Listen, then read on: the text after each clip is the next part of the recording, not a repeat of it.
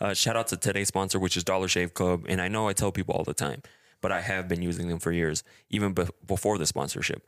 Uh, they offer a wide variety of different products like hair care, skin care, and they recently actually just sent John some skincare. And what did you what did you think? Yeah? I got the face wash and I felt like the results almost immediately. Cleaned up my skin and I feel it more moisturized too. And like I said, they offer a wide variety of products. Uh, it's not just razors, you know, that's what they're known for, but they have like the hair care, skin care, and they recently sent me some chapstick. Yeah, what I like is the subscription box. So you build it, and the more things you add to it, you get a bigger discount. And they send it monthly, so you don't have to worry about hassling and going to the store and buying these things. So if you guys are looking to sign up for Dollar Shave Club, click the link down below. Sign up.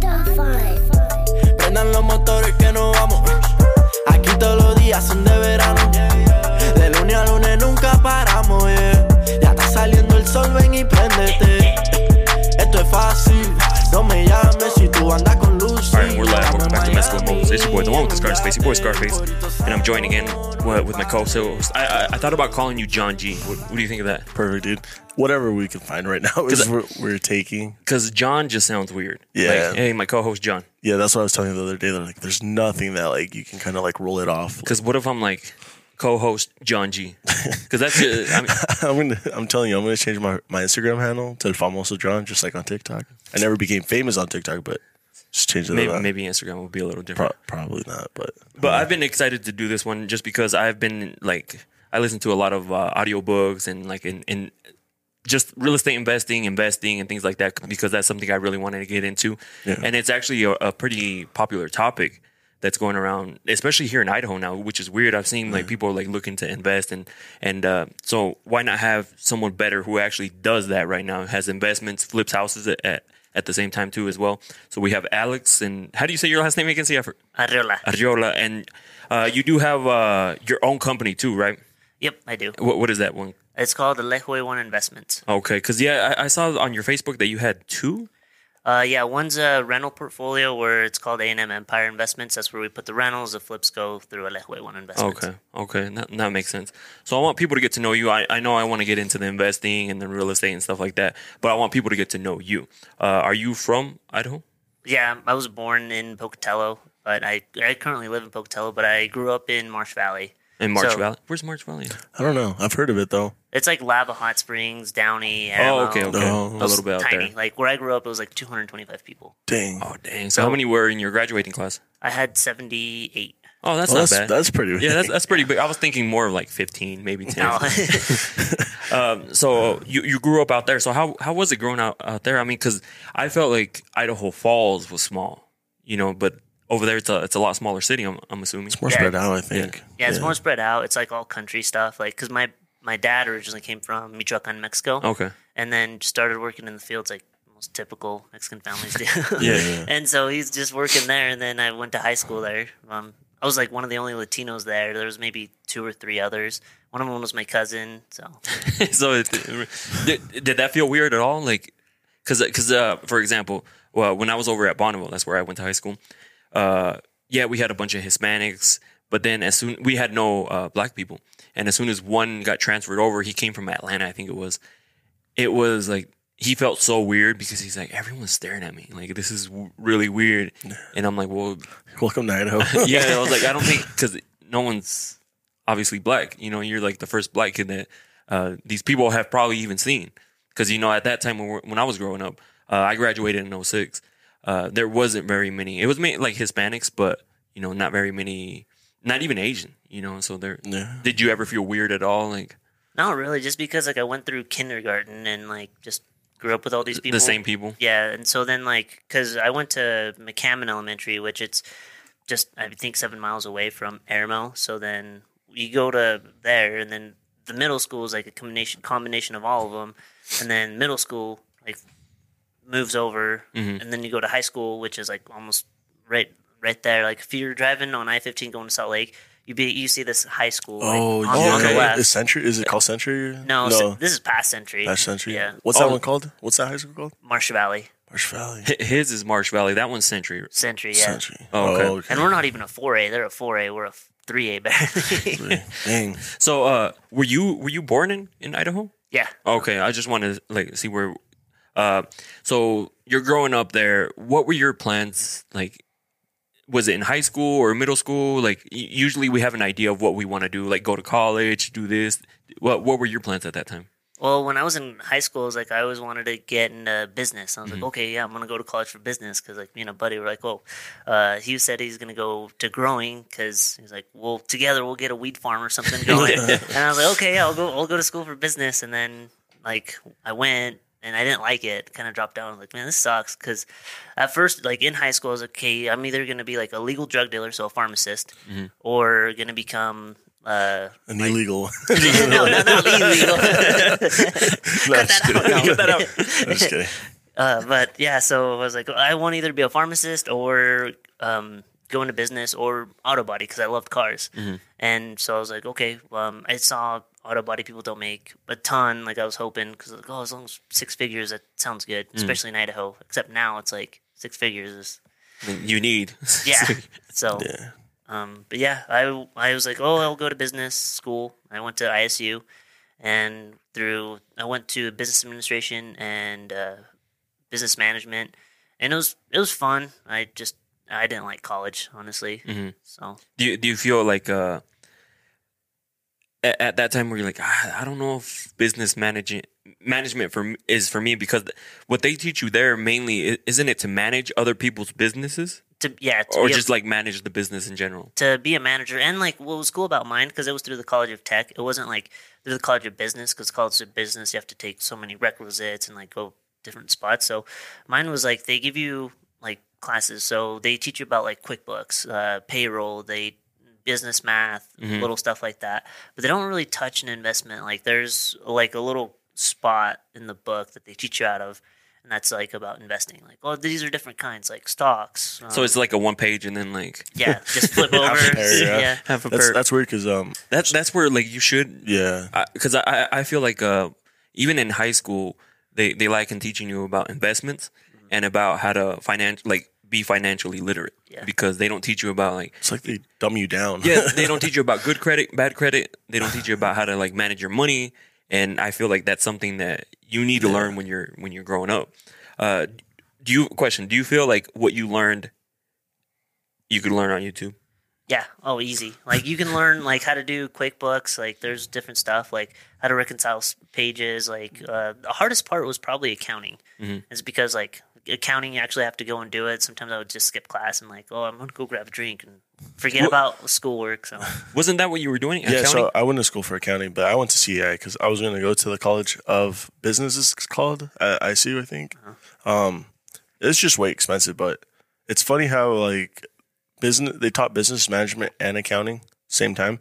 So ninety percent of the classes were the same, except for accounting. Accounting, you took accounting classes, which in like business management, you didn't take any accounting besides some like law classes and stuff. But um, so I, I actually was going to school and I'm like a, I was a semester away, but then I landed a job at a business management firm in town, and I realized quickly how like it's a joke. Like school is a joke real quick if you can learn it. Like I probably learned what I was trying to go to school for like three four months or at least one season of like um, during tax season where everything just unloads at one time. Um, I feel that I learned what I was supposed to do for, in real life instead of going to school. At least in my my experience. Yeah, and I had a similar one because I, I do a lot of media, like photography, video, graphics, you name it. And uh, I, I'm I'll give you the short story because you know I, I went to school for the same reason. You know, later in life, I was like, you know, let me go back, let me see, like they're gonna teach me all sorts of stuff, right? and I go, so I I YouTubed everything, like I learned how to use everything because I wanted to go in and be. I felt like everyone was gonna be like up here, and I was like, I need to be up there with them. Everybody trying to make I go in and mind you, I learned everything on YouTube. I go in and they're like learning the most basic stuff ever, and I'm like, what? and they're charging you thousands of dollars a learn. exactly. That's why, like, depending on what career you're trying to go for, like, Yeah. a lot of the stuff you can learn on YouTube, and you don't really need it. But if you do, I'm not trying to degrade Oh, yeah. nobody's degree. You know, I'm not Oh, trying to yeah. do it at all. Like, it's it's a lot of work. If you do it, cool. If you don't, you know, you don't necessarily need to go. Yeah. Uh, it just depends on the field that you're trying to go into. So, so he said that you can learn a lot of this stuff. Off. It's funny because people won't. People think less of the free information, and they'll they'll they'll feel like it's more valuable when they go and pay for it when you could learn the same information off of YouTube. Does that make sense? Yeah. Kind of like uh, I always give people the same thing. Like I'm working out, uh, like trying to lose weight and stuff. They'll ask for all this information, and you like tell them basically like, hey, just like eat less, eat the right food, and work out more. And they're like, no, that's not it, you know. And then they'll go pay a trainer. They'll tell them the same exact Yeah, thing, and then they're like, he knows the way, you know. Like he, um, uh, anyways. But uh, so you, you go to college. Uh, was this right after high school? Yeah, this is right after high school. I took about like a year off. Um, I didn't go straight into it because I went to work at with my cousin who was a foreman doing power pole inspections. Mhm. Um, and then after that, uh, I went and did a little bit of construction work out in Jackson Hole. And then I was like, "Dang, this kind of sucks." Because like like ever since I was twelve, I started working at the dairy farm that was there close to my house. So Yeah. They would give me like a four wheeler ride, like right after school or before school. Like I Mhm. would go work, feed calves, um, and do that kind of stuff, and then go shower and everything. Hopefully, I didn't smell like shit, and then go to class. And then after school, I would just go back to work for a few more hours, and then on the weekends, I would work more. So what what was your goal? What was your end goal at that time? Was it to to was it still have a business with your with your was it your cousin you said Uh, or no, your buddy? uh, Where with- he where he was buddy. gonna yeah he was gonna have his field and you were gonna manage the business. Was Yeah. that was that still the goal at that time or it was still the goal because I mean, you need property to be able to do it in. So it's like, okay, well, that's raw land development. You can you can get bank loans, different all different kinds of financing, which is cool. This is why I love real estate. It's like it's not just one way is the only way. There's Mhm. multiple ways. But when we were just in high school, we would always talk about it, and everyone's like, "Oh yeah, you two are like stoners, like want to like have one of those." And then like it turns out like he's actually coming back from Oregon, and he went went and worked on an actual pot farm. Mhm. And then me, I was like, "Well, I like numbers of like business. Like I, to me, it's cool because there's so many write offs that you can have, and Yeah. there's just a whole new world in that kind of stuff." yeah and and people don't understand uh, like all these like write offs or they they want to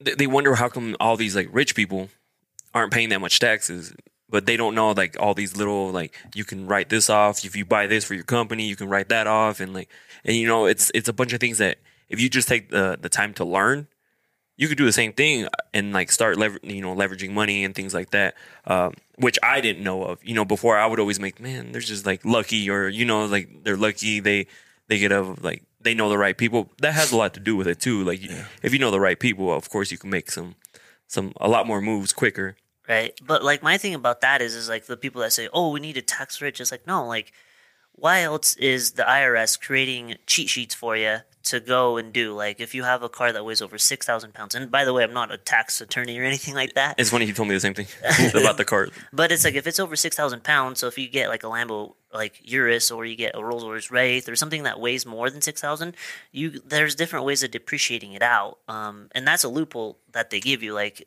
if they didn't want you to pay, if they only wanted you to pay taxes, they wouldn't create these little loopholes. Instead, they're like, oh, here's a loophole. Like um, you have business meals, you have your mileage that you can write off like a dollar fifty or something like that per mile. Whenever you go somewhere, like me coming here, I came with my mom because I told her I was coming to do this podcast. She's like, "Oh, I want to go shopping in Idaho Falls because we're getting ready to go to Mexico in December because we're gonna have a board meeting between me and my dad because my dad and I have a semi construction company. okay Uh, yeah, semi uh, semi semi truck com- company. okay So we're gonna have our board meeting in Mexico, and we're gonna travel and do that. Yeah, and it's funny because you can say that you're going to do that and just write it off as a business expense. Uh, but people don't. They, they want to make it seem like it's super complicated, like it's a super complex uh, uh, way of doing it. But it, it's really actually really simple. Yeah, well, I think what scares people is like they don't know because Yeah. you don't know what you don't know, so you're just scared. You're like, oh, well, if I do this, then I'm going to get audited right away. Mhm. So it's it's not the case, especially like once you meet people and you meet with other business owners, and you're like, oh, well, how do you do this? Like you have this brand new building. How did you afford this other building? Because I have a friend who has three buildings. Mhm. He's not even a U.S. citizen, and he all the way from Belgium, and he owns three buildings. He bought them like with private financing, and then he gets the rents up, leases it, where the numbers look good to a bank, and they're like, okay, yeah, we'll totally loan on this. And then he used bank money, and then got a construction loan on it, and then now it's appraised for a lot higher. So now he has equity, pulls it out, puts it down on another building, does the same thing, gets another loan, buys another building, and it's pretty simple. Yeah, it, it's it's weird because uh, I mean I've been doing a lot of research on it. Like I listen to audiobooks. I've been listening to a lot of them just because I want to learn as much as I can. And I said in 2022 is like the year that I'm actually gonna like start making the next step. You know, like learning and then start making some steps in in 2022. Uh, so you you said you're working out in Jackson. You're like this ain't really working. You know, for you. And when did you start like? I mean, it, it, becoming curious with real estate. With real estate, I read this book by Nick Ruiz calling uh, "Flipping It," and it was a book that explained about using none of your own money or credit to flip houses. And I'm like, what? Because I'm a I'm a college student, so Yeah. I'm like, I have money saved up just to go to college. But then I'm like, I mean, I'd like to. I know there's tons of profit in real estate, so I want to learn how to flip houses without using my own money or credit, especially if I can, especially right now because I don't even need college. So then I started reading that, and then I started getting more curious, and then I'm like, okay, cool. And I'd go to class, and I'd always like kind of just question a lot of stuff that they said because they're teaching you how to be an entrepreneur out of a book Yeah, but it's like do any of them own businesses? Some of them might some of them might not. But Mhm. they're teaching you how to become one and it's like well well why am i here then? Because i remember i was i was 20 and i was still in college and that's when i was like i'm gonna go for this. I'm gonna try it. And then i put a property under contract and now i'm like oh shit this is a real thing. And then i'm like well i need to start an llc and then i go to like some of my instructors like hey um i need to know how how do i do an llc and then they give me the basics and then i'm like no but i need to know like what's the different kinds like do i get taxed as an s corp or like what do i do like i need help and Yeah. you guys are the professionals here and they're like well just go to the um there was there was building there And like just go there they'll walk you through the step by step and then they told me the same thing. It was like, well, it just depends, like what way you want to get taxed. I'm like, this is my first business. I don't know. yeah, And then so they're like, oh, well, just do an LLC and you'll be fine. And then I was like, okay. So I put that property under contract, and to put it under contract, I needed earnest money, which was 500 bucks. And then I was like, dang, like. I thought you 500 said no money. yeah, I was like, uh, no money. Then, because I was going in talking to a lot of like real estate agents saying, oh, yeah, I'm a cash buyer, a cash buyer, because that's what we always say. Because I was thinking about wholesaling it, which wholesaling is getting the property under contract and then reselling it for more. Mhm. So, like, if, let's say you find a house that's here in town and it's needs a lot of work, but you're like, oh, I think the resale value on that could be 380, but you mm-hmm. have it under contract for 100,000. Even though nowadays that's not possible, but Yeah, just for example, like you just have it under contract for a hundred thousand. You gave your five hundred dollar earnest money to lock it in, basically, and then you have the rights. You can make assignable, and then you let's say you sell it to an flipper like me. Then I'm like, okay, yeah, like you're like, hey, it needs about fifty thousand dollars worth of work.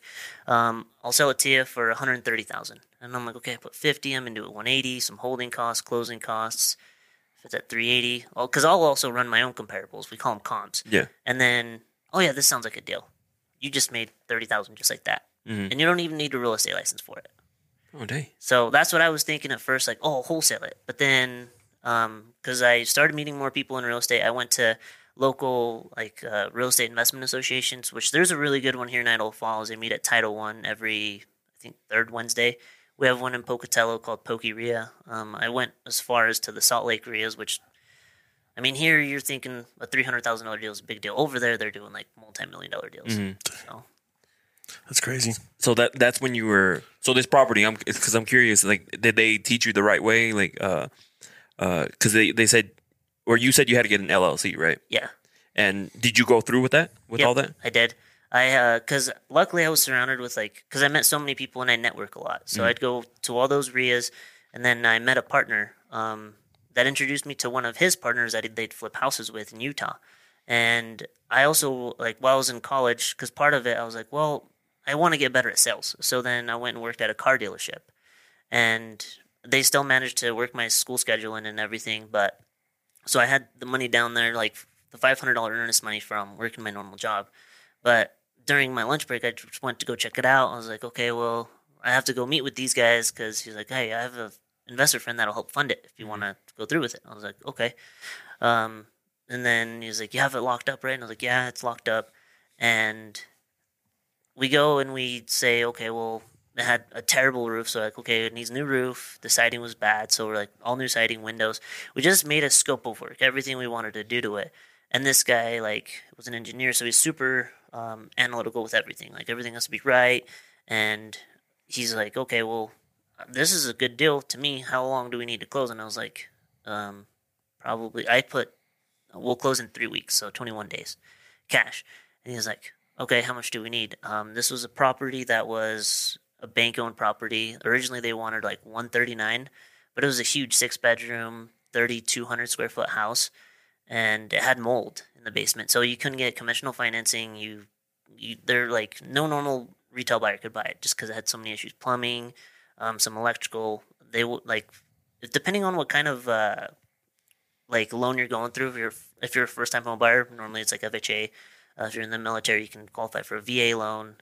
Um, and the FHA, there's some certain guidelines. Like if there's peeling paint, they won't lend on it until that's fixed. Mhm. So part of the closing, uh, they have to say, okay, well, once you do your inspection, your due diligence, you have to say, okay, well, that needs to be fixed before I can buy it. And then most people will repair that just to not put it on the market again, and start over. But Mhm. there's some people that no, we'll just get someone else that will just pay cash or something. So on that property though, what we were doing was uh, we're paying cash, and I was like to my partner, I was like that I met through this other guy that I met.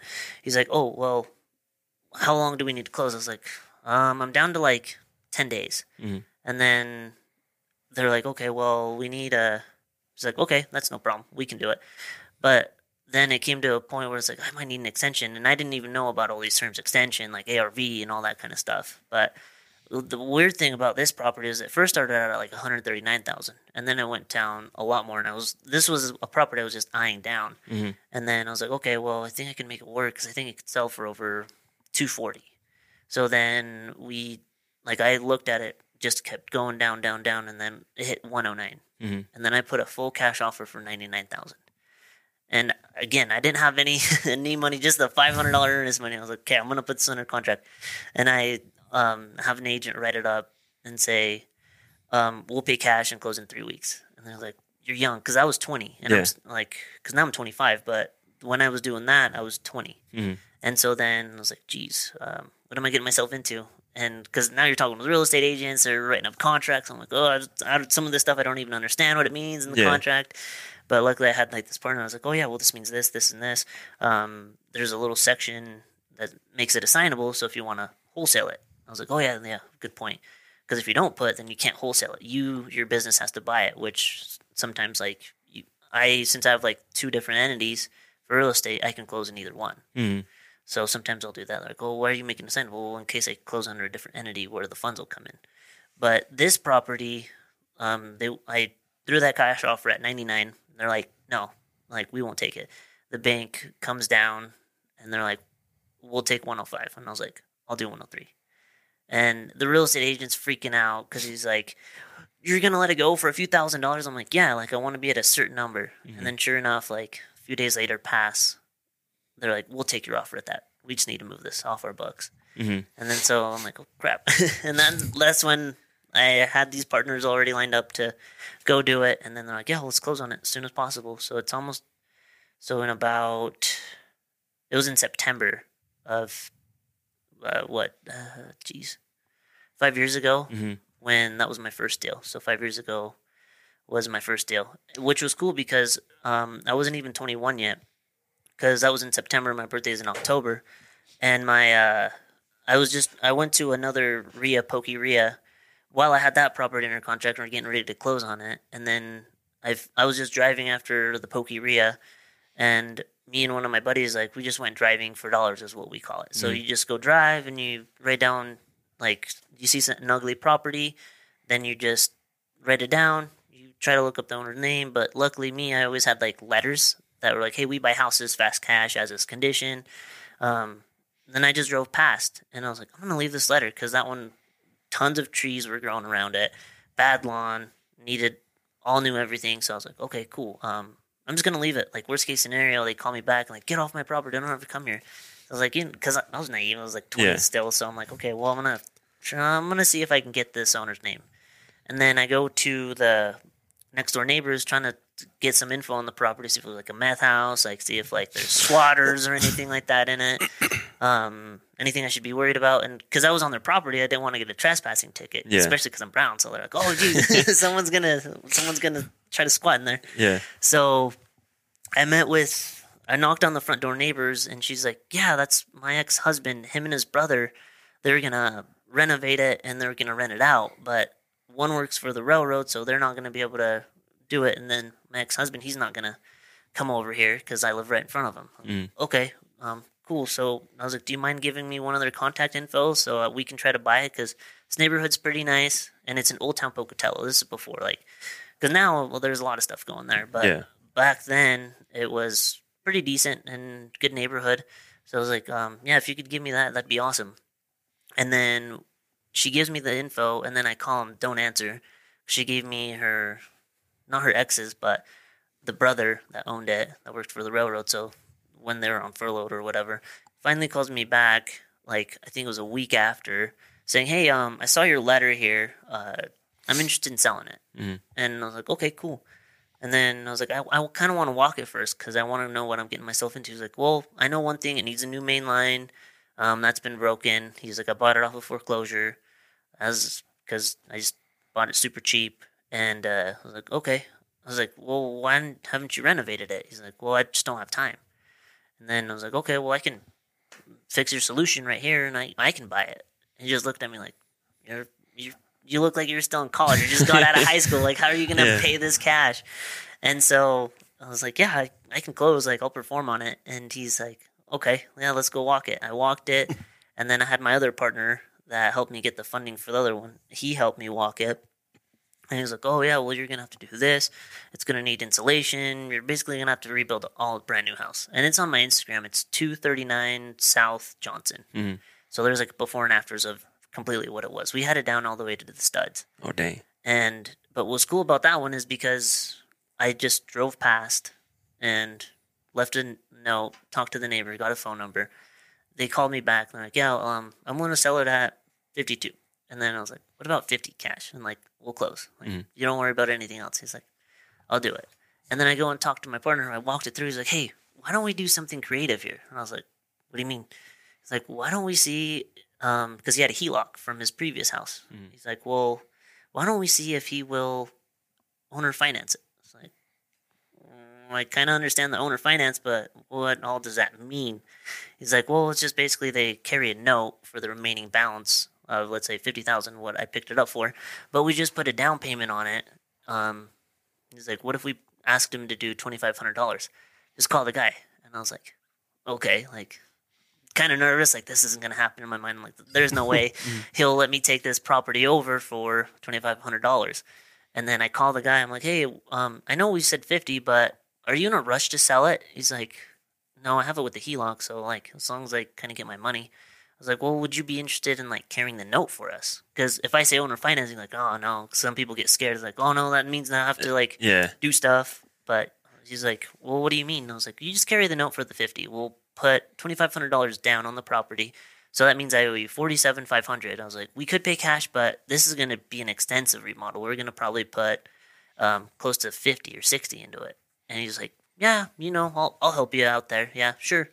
And so he comes out with his contract and says, how about this? You give me twenty five hundred dollars, but every three months, I want you to pay me an extra twenty five hundred dollars that goes towards the principal of that fifty So I already owe him forty seven five because I put twenty five hundred dollars down. And that was none of my own money or credit because I'm a broke college student, so I didn't have that. Yeah. And I'm still working, going to school and all that. So it's like I didn't have twenty five hundred dollars to my name at that time. So like, dang. It's, but we just go to um, breakfast, and my partner's like, "Oh, I have him a check, so let's just go eat with him." Yeah. Like, okay, we go to breakfast, does it, brings us that contract, and says every every uh, three months you owe me another twenty five hundred. So, like we're working on it and everything, and I ended up having to pay like I think it was like forty two thousand to him, but we are already going to sell it, and we were selling it for one sixty five. So Oh, with wow. twenty five hundred dollars, we leveraged and used other like funds to be able to fix it. he, he basically financed it for you. Yeah. You know what I mean? And um and, and that's the cool thing that I didn't know you could do in real estate. Like you mentioned earlier when you were talking about it, that there isn't just one way to do it. There's multiple, and if you can get creative like you did, Yeah. you can do it. Like people are willing to work, especially if they're motivated sellers like that. And I didn't I didn't know because I, I you, you see them all over the place. Like oh, I'm looking to buy houses. You know, like the little sign uh, on the on the Yeah. side of the road and stuff. So do those things actually work? I actually did because like I was getting into real estate and I was like, well, I'm gonna try everything. Like I'm gonna see what works, what doesn't work. So I would do those roadside house like we buy houses fast cash as is condition. So I'd have a couple of those ones out. Like I remember I had one out in Chubbuck and I had some out here in Idaho Falls. And I got calls from the city saying, Hey, um, you need to take these down. And I was like, um, I don't live there. I live in Kimberly, Idaho. and they're like, We'll take them down, but don't put any more up.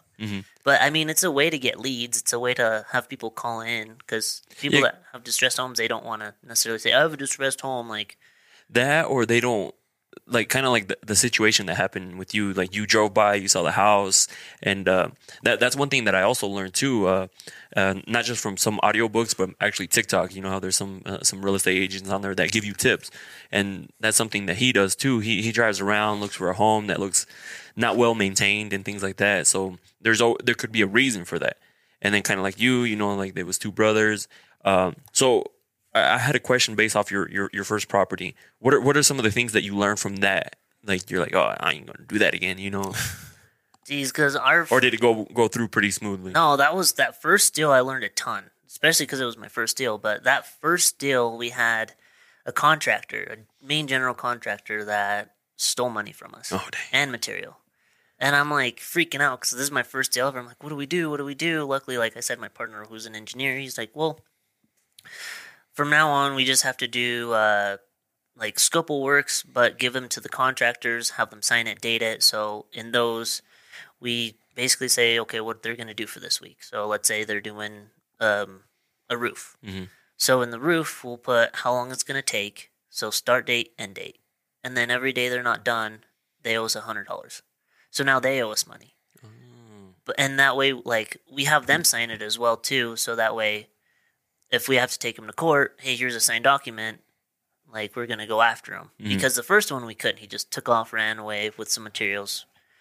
We couldn't find him. Like, Yeah. his LLC wasn't even like incorporated anything. Like it wasn't in the Idaho state, like where you can look up business names and all that. It wasn't even legal. Mm-hmm. So we're like crap, we just gave money to a convict. Like Yeah. so we're screwed out on that money. It was like I think fifteen thousand dollars. Oh wow. So And did did that? So you learned to do those, like the to have them sign a. Would you say it was scope of work? yeah, Uh, so that that's something that you learn too. Because I have another buddy who also does real estate too, and uh, he he told me he learned a lot from his first property. You know what I mean? Like it's it's, it's your first one. You, you don't know what you're doing, and like it's really scary at the same time. So you didn't let this this guy stealing your money. You let you didn't let that like deter you away from like nah maybe real estate's not for me. You know like this is this is not gonna work. well, I kind of felt like that at first because I'm like, well, we just stole fifteen thousand. Like that's that could have been fifteen thousand dollars towards profit.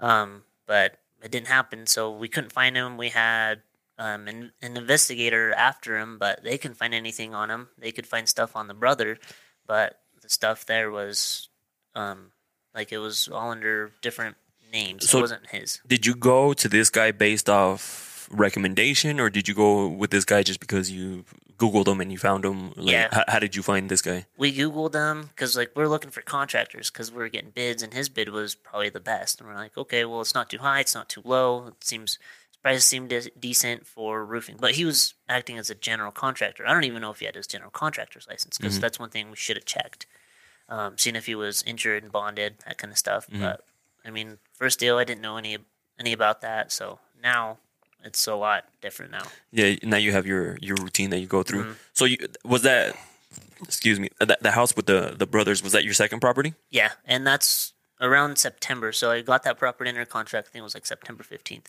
and then a few days later, when I went to that Pokey RIA, um, I we just drove around, and this is even before October, Mhm. and uh, that's when we because in October was when I turned twenty one. So I was like, oh man, that'd be cool if I could get another one under contract. Mhm. So then. I got it under contract like late September, like I think it was like the 28th or 29th of September. So these deals that you're doing, they're basically you're not going through a loan through the bank. You're going through basically your partners. Yeah, Um, oh yeah, definitely not. So that's bank. what facilitates it. Do you think, or Do you think it'd be that much harder if you did didn't have a partner? Um, the reason why we don't go through banks is because they won't loan on those type of properties. They're just like, no, um, our guidelines specifically state if it has peeling paint, no. Um, lead, if the if it has lead, then there has to be lead remediation before they're able to Loan on it. yeah, loan on it, just let go of the funds um, on something like that. So me, I started learning about raising private capital, so that way I could raise capital and then go out and buy deals. Mm-hmm. Sometimes I don't even have like the partners in line. I'll just have a deal because if it's a good deal, the money will follow, no mm. matter what. Like that's just with anything. Like mm-hmm. people want to invest, like they want to get return on their money, no matter what. And with real estate is it's a hard asset. You can go look at it, you can go touch it, you can go see it. If the like the people that are lending you the money, they're like, I just want to see progress. Oh yeah, go ahead. Here's what we're up to. This is what's going on. This is all we have left. And then they're like, okay, cool. Because mm-hmm. it's not like like let's say like crypto because crypto's hot right now, right? Yeah. Mm. But let's say I'm a crypto genius, and then you're like, okay, well, I want to see your track record, and then you can like fake like Yeah. your track record, and then okay, well, yeah, just give me fifty thousand, and I'll give it back. So like with that, it's like, where's the hard asset? Like, is it just a no, or like, Yeah. like how do you get the money back? So the property does it go under like your business name, or does it go under the person that's funding the project? Uh, I give it to the person that's funding the Funding the project. project. I give them first lien, so that way they're comfortable. Then when Okay. we're getting ready to sell it, then they're. But, they're but this is like a full process. You do the full process. You find the property, um, you fu- you find the funder, and then the funder pays for the remodels to sell the house to be able to get profit for both of you. Yep. Basically okay. Yep, because that's That how I've. I've structured some. Some we've used other people's money, and we've just paid them interest on their money. There's some Okay. people that are okay with that, but then some people they're like, "I'll fund the whole thing." Like Yeah. my partner on the first two deals, I'll fund the whole thing. Let's just go 50-50, profit or loss. Mhm. And we have a, um, just basically like a contract saying all that, but in legal terms. Yeah. Um, then a, like a promissory note agreeing to pay it back and all that kind of stuff. That way it's legal, it's notarized, so that way Everyone it's, feels So comfortable. they're Yep. they're they're putting the money. You're doing all the work. Yep. Basically, Oh, And- that's really cool. And a lot of these things that you've learned leading up to like uh, investing into your first property, was it learned through your your your investors or was it learned through the the books that you were reading? Um, both. It's a combination of both. But honestly, my biggest thing, if anyone wants to get into real estate investing, it's just networking. Go to those meetings. Like, Mhm. I mean, what else are you gonna do? Just go home, sit at Netflix, like just go home, watch Netflix all night, versus going networking with people, and you're like, okay, cool. Like this guy did it. Like I was saying, I had a buddy that is not even from here, and he owns three buildings, and each one of them probably appraised way well over a million. So I yeah, mean, see, my buddy too. Uh, uh, hopefully he listens to it too. Rigo, he he used to uh, live here. He lives out in California now, and he has uh, different properties in different states. You know, and to me, I'm like, dude, that's that's awesome. And like, he was also like talking to me about like different ways of funding them. Like it, like you can use like a private investor and things like you know. You start learning. You're like um, things that the, the only way to learn these things is to ask the questions. Like ask questions, like ask you questions, uh, ask uh, someone else who else also does it. You know, uh, recently uh, we we also hopefully we get him here soon. Chandler, I don't know if you know Oh, Chandler. Chandler. Yeah, he uh he he has a bunch of properties right now, and like he's doing really well. And um, but people think they they didn't see Chandler before. You know what I mean? Like they didn't see him when he was like first starting out. You know what I mean? They just see what he has now, so they think just by buying one property, they're gonna get to to where he's at. You know what I mean? Like they don't realize. I'm sure like you're still you're probably involved in a bunch of different. I, I know you recently finished one not too long ago. I think. Yeah. Yeah, because I, I think I saw you posted that this one you're gonna flip it. Yep, that It- one's up for sale now. That's in Chubbuck area. And uh, is is this market um tying what you're talking about now? Is this market bad for you or good for you? Uh, good. Since there's- a a lot of people say, "Oh, it's priced high," but you can also sell high too. Correct. Because that one house that I was saying that I bought with twenty five hundred dollars down, um, at the time, one sixty five for that area was kind of unheard of. Like most of our stuff around here sells for 130, 120. Yeah. and I'm like, I'm gonna go high. I'm gonna sell it for one sixty five, Yeah. and we sold it for one sixty seven, I believe. Um, one thing that like we get a lot, especially from real estate agents, is like whatever goes up must come down. But I've talked to a lot of real estate agents. They're like, "There's not. It's not coming down. It's not coming out." When it does come down, is that an opportunity for you even more since there's not a lot of competition, or you don't know yet? No, I, that's that's when the most of the money's made. The when money it comes down, down, yeah. It sounds bad to say, but when it comes down, Mm-hmm. that's when there's more money to be made than right now. Right now, there's a lot of money to be made, but when something like that, you're buying them cheaper, and then Yeah. you can hold on to them, and then when the market goes back up, like Better for you. Yeah, then and, that's when you sell them and unload them. and it's Yeah. funny because that's when people get scared when everything goes down. They're like, "Nope, nope, I'm my money's safe right here." Because the same thing happens with stocks. Like Yeah, they I get a, gonna say that. when they start tanking, everyone's like, "No, pull their money out." And they're like, Yeah. "No, I'm not going to lose is, any like, money." You don't know how bad it's going to tank. You know. Yeah, I mean, i if you invest into the right ones, they Mm-hmm. they go back up. You know, they yeah. eventually go back up. They they all they always have corrections and things like that. But people don't. People are afraid. Like, and I'm sure it's the same in real estate. They're like, oh no, everything's tanking. Like, Yeah. uh, but that they don't realize that's when the rich get richer because they're like, it's like uh, I need to buy. You know, buy, buy, buy. Because the, the same thing happens with the like I I invest into crypto too, and it's been tanking Yeah. but I've been buying a lot, you know, because like uh, I feel like some of these that I have are gonna go like super high. Yeah, they and it just to. like yeah, it just takes a little bit of time. But people like like I said mentioned earlier, people want to get rich quick, and I don't think they should. I, I always tell people, you know, uh, especially Warren Buffett, he's the one that says it. He's like, everyone wants to get rich quick, no one wants to get wealthy slow. You know, and I'm trying to get wealthy. You know, I'm I'm not trying to get make a quick uh, twenty thousand, and then all of a sudden, like, oh yeah, I'm done. You know, like because with that money, I'm sure anytime you get profits, I'm, I'm sure you take some for, a little bit for yourself, but you're always reinvesting it into like, what else can I get, right? Yep, because with that, I was able to um, start a like that semi that semi trucking business with my dad. Mhm. Um, that's paid off really well, and then I also bought a coffee shop as well too Oh wow, down in Pocatello. Like we sell beer, we sell wine. which coffee shop is it? It's called Crafted, a beverage co. Is it by ISU? Um, it's in downtown, Oh, okay, okay. so it's inside Station Square, which is this sweet big building. And it's like there's all, all different kinds of offices. Which I also because I was part owner.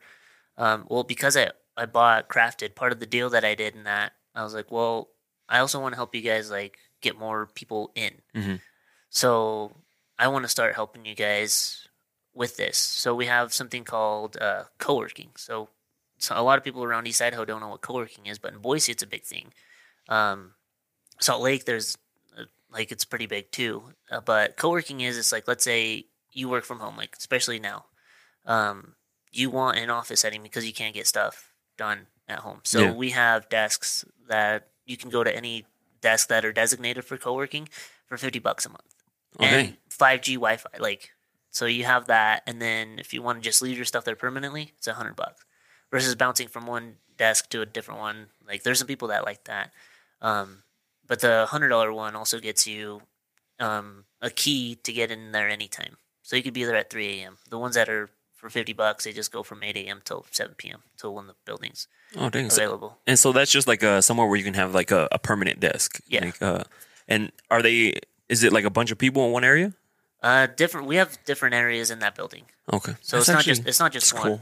Yeah, that's actually pretty cool. It reminds me of uh, what, what are they called? The the hostels out in uh Yeah. in in Europe, where where you're because a lot of people wonder how these some of these backpackers travel around Europe is because they stay in the hostels, which is like fifteen bucks a night, but it's like with a group of people, Yeah. you know. But uh, this one girl, she was like, "That seems dangerous." I'm like, "Everyone else is traveling, you know, like you run into the same type of people, but from other places." Yeah. was was that deal the one where you had the uh, the owner finance? Was that the most creative way you've had a deal done, or is there something else you've? So another way that I did, because I've done a lot of, I've done quite a few deals, but another way that I did it, I was, I was driving from my house down. I think I was going to work, and then I see this house, and it was a for sale by owner, and then it was also lease to own. So instantly, I go check it out, take the phone number, call them, and I'm like, "Hey, I'm kind of interested in this property. Like, when could I take a tour?" And they're like, "Yeah, sure." Because I was like, "I'm gonna keep a rental." I that's why we created that A and M Empire um because my cousin and i he's a he kills it out in like Heyburn, uh rupert Mhm. like that area minidoka Cassia county so he killed it he kills it over there being a real estate agent but he him being in real estate, he's like, I want to get wealthy, owning properties, flipping properties. Mhm. So he saw what I was doing. He saw some of the houses because when we do flips, we'll even show people like the numbers. Like we'll go give house tours. We'll say, okay, these are the numbers. This is what we bought it for. This is what we're putting into it, and then so we'll walk them when it looks ugly, and then uh, walk them when it's done. Yeah. So that way they know we're not faking it. That Yeah. way they're like, oh yeah, these guys are actually doing this. Mhm. Um, but with my with my cousin, he's like, hey, let's find a deal. Like, I want to partner up with you on a deal. He's like, I can bring in funds. I was like, okay, cool. I just have to go find a deal. That's Yeah. it. Because I know my market. That's one thing you want to know if you're getting into real estate. Because there's a lot of other states that are super cheap. Like you can buy a house for fifteen Mhm. but they're like they need over a hundred thousand dollars worth of work. Yeah. And then they'll only sell for like a hundred thousand. So what's the point of buying that? But so my cousin's like, oh, find find a deal and let's partner up on it. And I was like, okay, cool.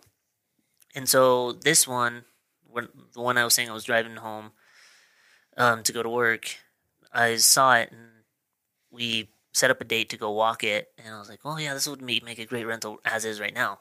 And I was like, so what's the lease to own? Like, what's that option like that you guys are willing to do? Like, what are the terms? Like, what are you guys thinking about doing there? Like, well, we want to do it for one sixty nine. Like, that's what we're selling it for. And I was like, okay. And the lease to own is what? Well, we'll give you two years to pay us off. So basically, in two years, you have a balloon payment to pay one hundred fifty four thousand. Um, because he's like, we'll take fifteen thousand dollars down, um, but in two years you, um, you give it like if you don't pay it off, you lose the fifteen thousand. Mhm. Um, unless it's in writing that we did a contract and extended it. Mhm.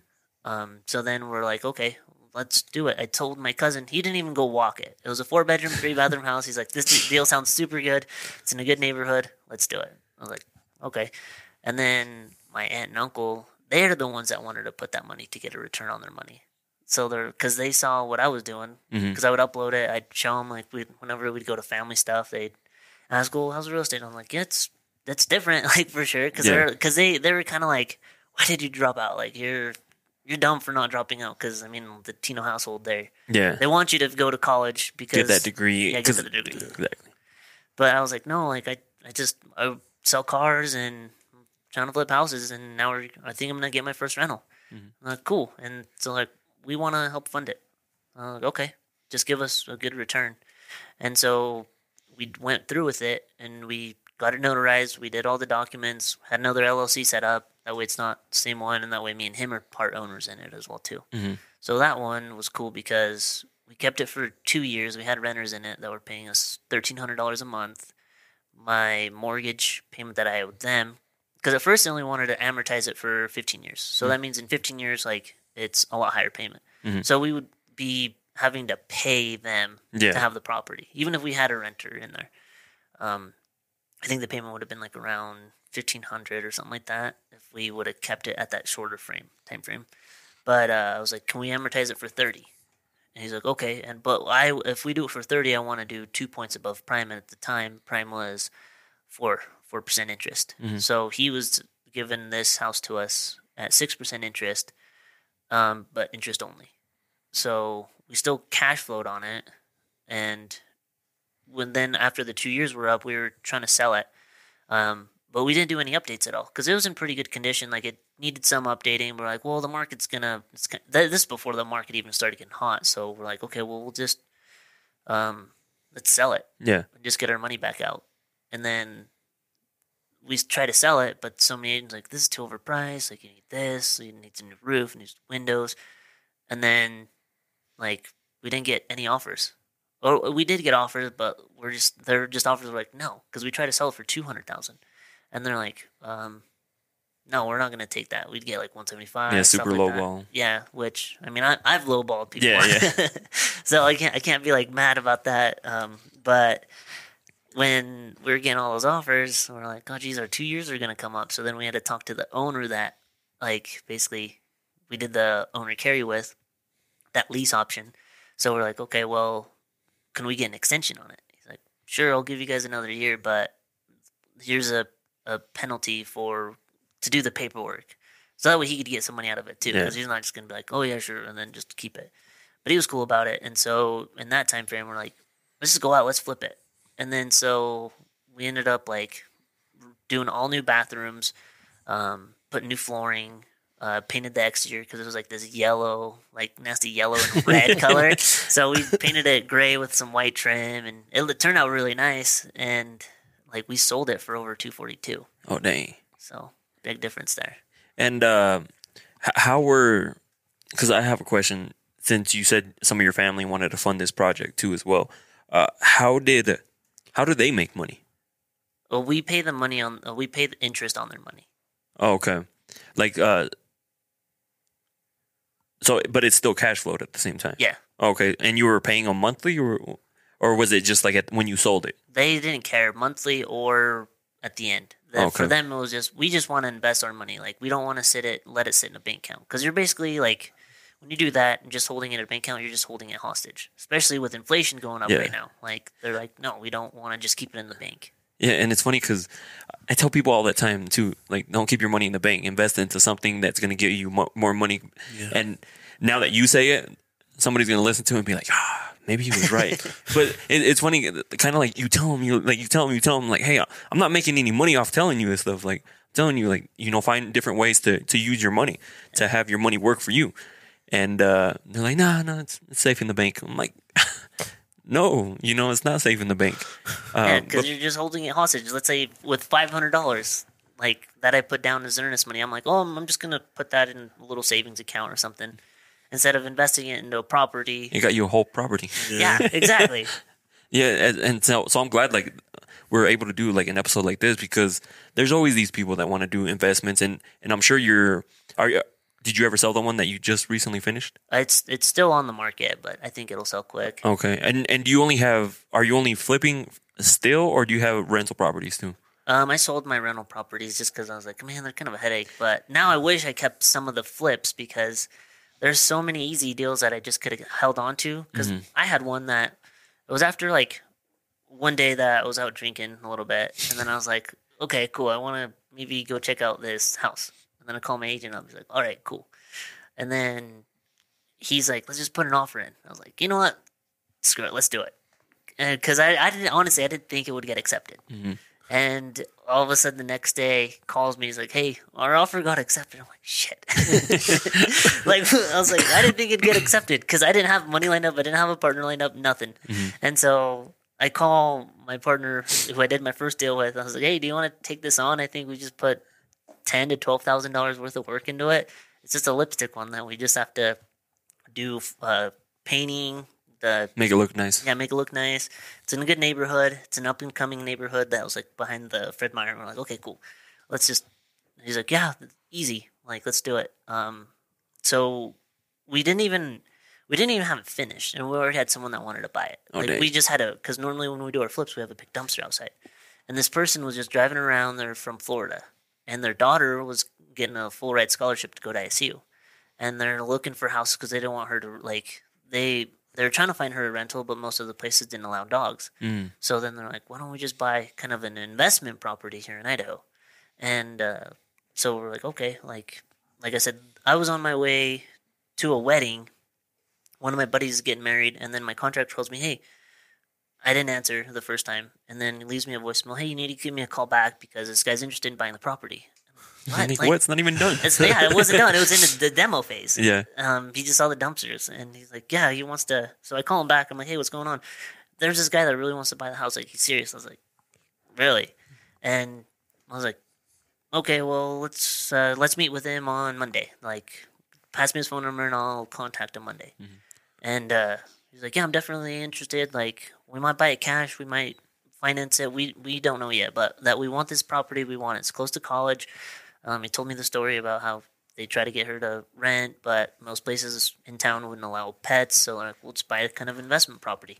And so then I kind of gave him like the rundown of what we are gonna do to the property, and uh, um, I was like, well, yeah, we're we have the kitchen cabinets here, like they're just out in the garage, just kind of that we're using. We have a backsplash we're doing, and I mean, we're just gonna clean it up, do some painting, and then do some yard work, and then there was like a part in the back where it was kind of partially fenced, but it was cinder block. And he's like, "Well, we kind of want it fenced. Well, we don't mind paying more Mhm. if you guys do that." And then we're like, "Man, are we shooting ourselves in the foot? Like, we already have a buyer. what if we list it and then we have more people that want to buy it and it gets into a bidding war. Yeah. But he's like, we'll even put like five thousand dollars down, like now, and we'll close as soon as it's done. Mm-hmm. Just, the only thing that he said, he's like, I just want you to change a few things. I was like, okay, what's that? Because we had some like bronze kind of looking stuff, and uh, he's like, well, I want those to be black, and I want this to be black, and then just little things like, and if you throw the fence in there, we'll take it, Mhm. just when it's done. Um, we're going back to Florida in a few days, so we kind of need to know. I was like, Geez, now the ball's in my court. Yeah, yeah, They so what what turn- like- they turn it on you. Yeah. yeah, they turned it on me, and I'm like, well, what do I do? I talked to my partner. I was like, should we sell it? Because this is quick, easy money, and we already have a buyer. And if they forfeit, we keep their earnest money. We keep their five grand. Mhm. So we're like, okay, let's do it.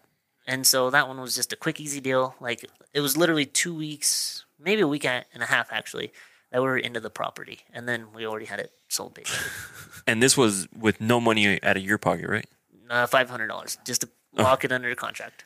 And see, and, and then people like it's it's funny when you like say it like that, and it's really that like if you have the pr- proper people around you, of course, it makes it that much easier. But just five hundred bucks instead of throwing that five hundred dollars in the bank where you're going to earn interest. You know, I'm doing air quotes here Yeah. uh, be, for those people listening because So you will take after a you do the math, like and like putting your money elsewhere, like say whether it be like some good ETFs, like in stocks and or or crypto, uh, like how much money you make compared to what you make in a bank, Yeah. you're like, why would I ever put my money in the bank? yeah, Uh, so yeah, no, no. So question on that property, uh, did you just like give them a price and then they're just like, yeah, yeah. or We just gave them a price. We're like, well, one because we we looked at the numbers. It's Like, well, if we sell it at this price, we'll only make this. We do it at this because one thing back then, because the market wasn't as hot either. This is right after COVID too, because we are kind of worried. Like, oh, geez, like, do we keep flipping? Do we mm-hmm. stop? But then I was like, let's go. Like, let's let's try it. Like, Yeah. I think real estate's gonna keep going up, and sure enough, it did. Yeah, so now that house is probably worth over two hundred thousand, oh, and they picked it up for I think one seventy two, if I remember right. oh dang. So Yeah, th- no, th- that would make it tough. Like, like sell it now or like see what happens in the market. But then they're gonna go, and if it doesn't sell right away, and you're like, I just lost the buyer because they Yep. went somewhere else. So it's, I, I think it's pretty cool how like it, they put you in that situation because you don't you don't know, you know what I mean, and uh, and for those people listening, like they'll see like it's it doesn't seem like it's uh the same thing all the time. You know what I mean? Like it's not like your regular like a regular job. You know, like a regular nine to five is the same thing every day.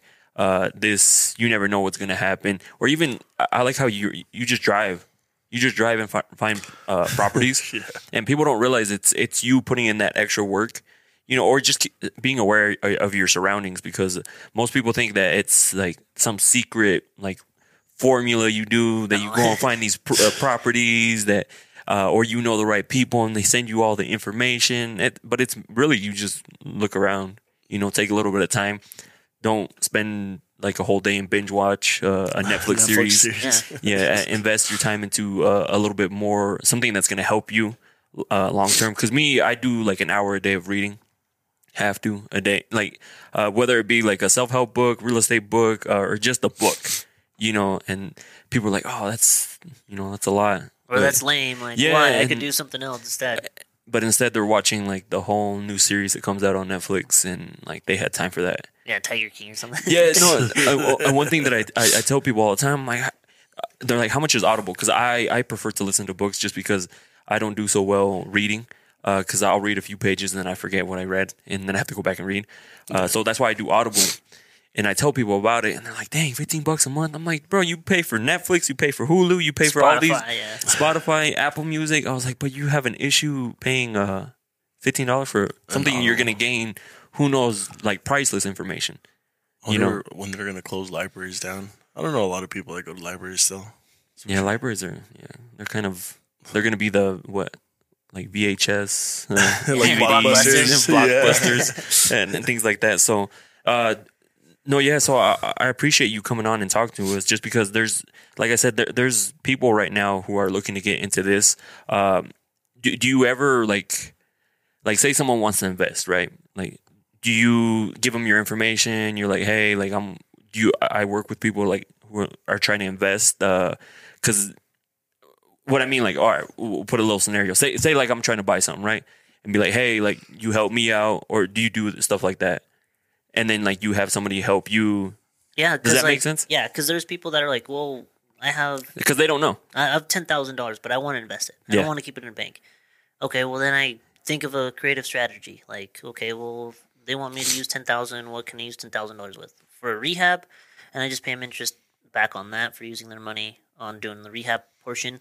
Or do I find a deal that I can pick up for close to ten thousand? Like, let's say a foreclosure. Someone goes to foreclosure because they didn't make their payments, but because they had some issue or the COVID. Like mm-hmm. what happened with COVID and they just let the forbearance. And Yeah. now the forbearance is gonna go away and all that. So let's say they're back behind ten thousand dollars. So then I'll go to that seller and see like, hey, would you guys be interested? Like, like you guys are gonna lose the house. So how about this solution? Because every deal is not the exact same. Yeah. So for the like a foreclosure one that's cool that you could tr- pick up is hey um what if I give you ten thousand dollars like catch you up and then maybe bring in like two thousand help them move or whatever find a new place and then you just deed me the property so because to deed the property they just sign something saying that the the mortgage is still going to be under their, their name so you can rent it out or you could flip it Mhm. but using ten thousand dollars like it's like you saying hey just invest ten thousand dollars for me I go and meet the seller. Hey, would you be willing to do this? And then um, just to make you feel safe, we can put the money somewhere that that way it doesn't go back into foreclosure. Because if you just give them ten thousand, then and you have no legal binding contract, they can just run away with that, and then it could go back into foreclosure. And if you don't have no ownership, then Yeah. what's the point? You just gave them ten thousand to Yeah. do whatever with it. And so by doing something like that, it's like okay, you can take over a property with that little amount of money, and then now you have a rental, and you can pay it back. Because like let's say like it's a hundred, they they owe like a hundred fifty thousand, um, but they're behind ten thousand, but that house is worth two hundred fifty thousand. So you could catch them up, do some minor repairs, fixes, rent it out, get it reappraised, refinanced, pull that money out, pay these people off their mortgage, and they're clear. They're saved. So there's different strategies. Like there's so much stuff you can do that with tax liens. Tax liens, um, if a person hasn't paid their taxes for three years, then it goes to a tax auction. So you can pick up houses for like 3000 4000 10000 like super cheap depending like what areas you're looking in for tax liens Oh dang. because tax liens get the first lien. Everyone thinks a, a mortgage does, but that's where mortgage, like people that do mortgages, like um, certain banks and stuff, they include that with, like they include your property taxes with the payment, so that way they, if it goes foreclosure or anything, like they get their money back. Because who gets the first always is property taxes. So Dang. yeah. No, that way. Um. So like, since you do stuff like that, uh, you want to give them your information where they can like reach out to you if there's somebody li- listening that wants to get involved or ha- has questions. Yeah, they can reach out to me on Instagram. Um, it's El Hefe underscore Alex, but it's with an age. El Um. Yeah, because I, I like uh I like Hefeweizen, so Oh, okay, okay. so that's why I uh, did it El underscore Alex. So I, I have a question. Um, so what's your end goal like with all this investing? Like, is it having a bunch of properties, or are you just continue gonna continue buying and flipping? So my end goal is to do developments and doing commercial buildings and just having different properties, like different property types. Because uh, what's cool about Chandler, because I I followed him on YouTube and all that, like he has really good info, and it's cool how like he just owns a lot of multifamily. So that's one thing I want to get into is multifamily. Because mm-hmm. flipping residential stuff, like I like it. It's it's cool, but where the real money, like the big money, is commercial land developing, that kind of stuff. Mm-hmm. So and then having would uh like own it because like someone listening to this whether they go into look into go, going to flipping or like rental properties what, what would you recommend right now it depends like what like they need right now. If you want uh massive income, flip. But if you want passive income, then keep rentals. My thing is I want massive income to have passive income again. okay no that makes sense yeah because uh, like i said there's there's so much out there there's so much information out there and me i was like we, we need to get someone who actually is out like doing this stuff Yeah. you know uh and, but you do mainly flips right Yep. Yeah, so mainly flips, and because that's I'm in that same boat. I don't know what I want to do. I don't know if I want to do like, uh, you know, flipping. But then like the way you put it, you're like, yeah, like you get that money, in order to invest into to get some assets to you know Yep. to get that cash flow passive income.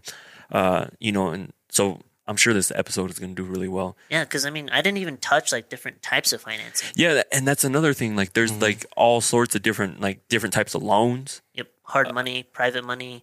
Um, with one of my partners, we did uh, we used his HELOC, home equity line of credit. So his house, he he bought his house cheap. Now it's worth a ton more, so he has a ton of equity just sitting there. And so he pulls out a home equity line of credit, basically like a massive credit card. But you're saying it's your house. You're using your house as collateral. And so we used um, to buy that one property that I told you that we sold right away to the people from Florida.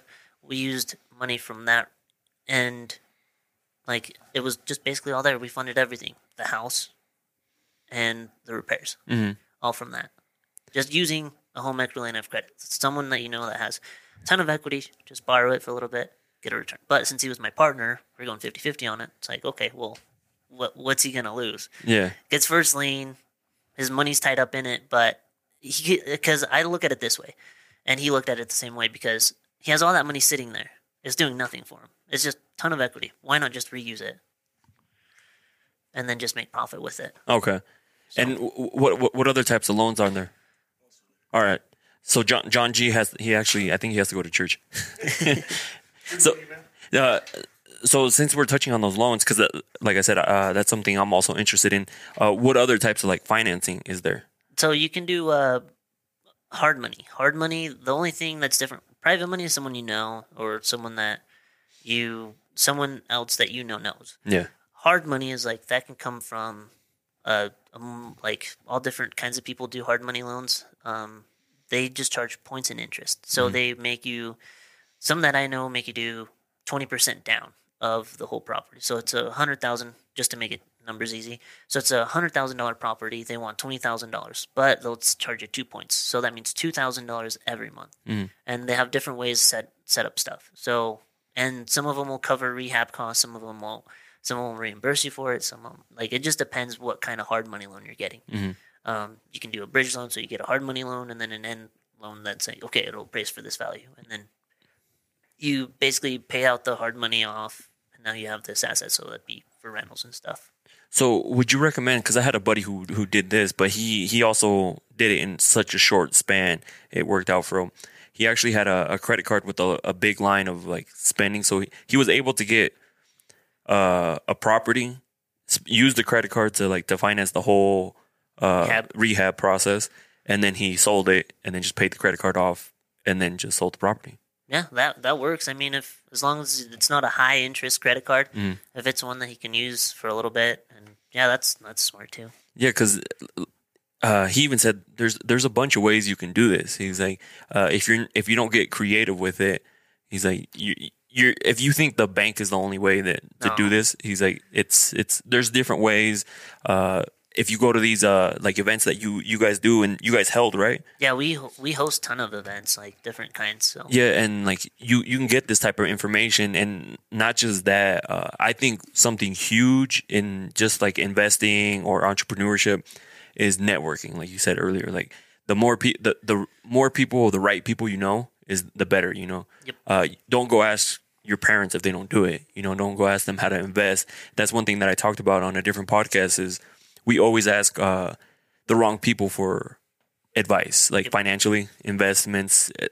Yeah, m- my parents are doing well off by themselves, but they don't have investments. They don't have like a rental property, so like I can't ask them. Uh, kind of like the issue, like when you went to the school, like you're asking these questions, but they don't have the answers for you. Uh, but instead, you go ask the questions to somebody who knows, and they can give you like a solid answer.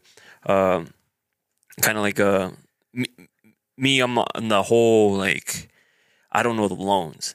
You know what I mean? Like I, I don't know. I'm like, do do I have to go to a bank through that? But then like I asked him, he's like, no. He's like, there's there's different ways. He's like, just let me know when you're ready, and like we can figure something out. And then just sitting here to talking to you, and you're like, dude, I've gotten like some of these properties for like 500 bucks. Like, Yeah, it's that's it's it. it's it, yeah, and it's uh, it's it, it amazes me. You know what I mean? Like that, you don't need a whole lot of money to get started. yeah, you don't need a hundred thousand, a million to start. Yeah, and then some people. Uh, I know. I have this one buddy. He he he ha- he saved up money for a long time, and he's looking to invest, but he's like, I don't have enough for a property. And I was like, oh, you don't have to tell me like how much you have. I was like, but how much do you have? And he's like, oh, I'm I'm getting close to a hundred thousand. I'm like, That's more than enough. yeah. I was like, I I I, th- I think you could have had several, like like not just one, uh, with that much like saved up, and and he just has it in the bank. You yeah, because what I was saying with a hard money loan. So he has a hundred thousand, right? Mm-hmm. Trying to buy a hundred thousand dollars, uh, uh, hundred thousand dollar property. But let's say he uses hard money. He can just use twenty thousand of that, put it down uh, for the hard money. Yeah. 'Cause They do an L- LTV, but loan to value is what it's called, of it. And then after that, they'll charge you points. Mhm. Um, but let's say the rehab's 20, an extra twenty thousand. So now he's using a total of like um, twenty thousand to do this instead. Because yeah, he could buy the whole property cash with his own cash, but it's like you can do that, or you can leverage other people's money Yeah. to make more money and still keep your money. yeah, and doing it the way he's trying to do it is gonna take a lot longer. Yep. Because if you're trying to pay it off completely, like how long are you gonna save up the money for? And what's like, I mean, if he's gonna do something like once he buys it, and if he's gonna live in it, and let's say he wants to pay cash for it, well, to me, that's also like kind of trapping your money again. Yeah. Because I mean, if it's an investment, like do it, but like if you're gonna pay for a rental property in cash, it's like why would you do that? Yeah, and uh, because I, I had another buddy who also paid off his house cash, and he was like super proud of it, and which is cool, to pay yeah. off your house cash. But I'm like, in my head, since I've been like learning so much, so many things lately, it's like, why didn't you use like that a lot of that money to invest into other stuff? Especially when interest rates right now are super low. Yeah. Like, I I wouldn't have paid paid it off. Yeah, and, and people think it's weird when you say that, like uh, when they're like, I, I wouldn't have paid it off. You know, I would have used, I would have did what I had to do to get myself into that house, but then like invested all this other money into like maybe getting another property. You know, investing into like uh stock market if that's what you do. You know, and, and different things like that. I'm like, you could have that money could have made you way more money than it's gonna make you now. Yep. And so, no, dude, I appreciate you coming and talking with me, dude. It's I learned a lot. Hopefully, we can get you on again. Uh, uh, that way, because I'm I know I'm gonna get a bunch of questions about this. Oh, you should have asked them this. Oh, you should have asked them him. But at the same time, I don't know because I'm still like trying to learn. You know. Yeah. Um. So you know, I appreciate. I'm gonna have to.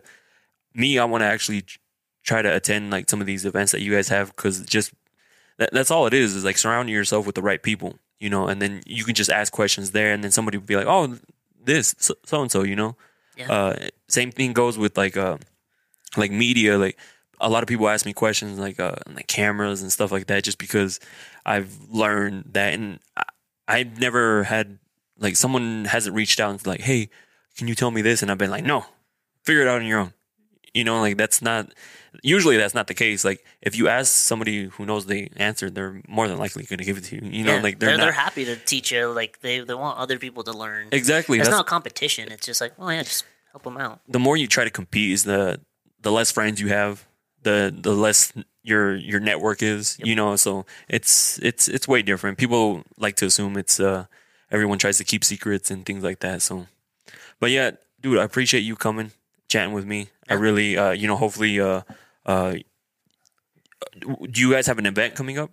Yeah, we have a like monthly events. Um, every first Tuesday of every month, we have one for the Pokey RIA down in Pocatello.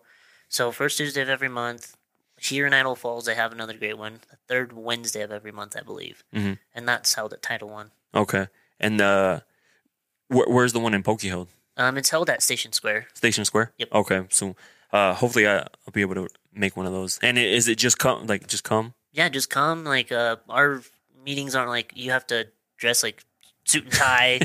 um, like because I have own that coffee shop that's down there, so sometimes people will come, grab a beer, go listen, and learn something new. Mhm. And do you guys just uh, sit there and talk and like what's going on? Like uh, what usually happens in these events? So in the events, like what we do is like we do a little bit of networking in the beginning, so that way you can grab a beer, have like meet new people, um, and then there's a time for the presentation where we have a guest speaker come talk about something. Like we've had all different kinds. We've had CPAs, attorneys, engineers, like real estate agents, people that have multiple houses, people that have commercials. So. Oh, okay. And then at the end, it's kind of like a wrap up, and then more networking for the people that want to stay in network. Oh, cool. I'll have to definitely check one of those out. But again, Alex, thank you for coming. I, I appreciate you sitting down and talking with me and answering some questions. Uh, and for you guys listening, I know you guys are gonna send me a bunch of bunch of messages saying like, "Hey, should ask him this," but don't worry, we'll have him back on again because he's. It's not like he's gonna talk, stop anytime soon. So, uh, again, thank you for coming and thank you guys for listening. Yep, we'll catch you guys on the next one. Aquí todos los días son de verano. De lunes a lunes nunca paramos, yeah. Ya está saliendo el sol, ven y préndete. Esto es fácil, no me llames si tú andas con luz.